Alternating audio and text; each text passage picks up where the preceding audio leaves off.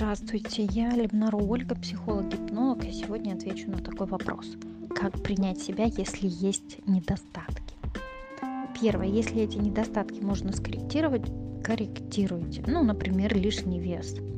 Это можно изменить, проработать э, причины гипнозом, и он скорректируется. Второе, если то, что не изменить, например, рост, телосложение, разрез глаз, то тогда вы решили побороться с природой. А это зря. Нам каждому дан уникальный набор качеств и уникальное тело. Это ваш код в этом мире. Если вы не научитесь принимать себя, вы не сможете принимать других.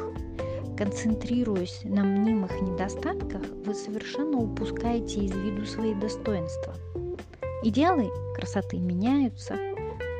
Становясь стандартными, вы теряете свою уникальность. Человеческий глаз отлично считывает естественность и искусственность. И желание быть как все говорит о страхе быть видимым, значимым. Это ряд комплексов, которых можно избавиться, проработав их.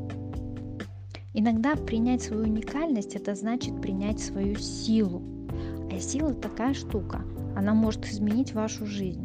А может, это ваш самый большой страх. Страх изменить свою жизнь к лучшему.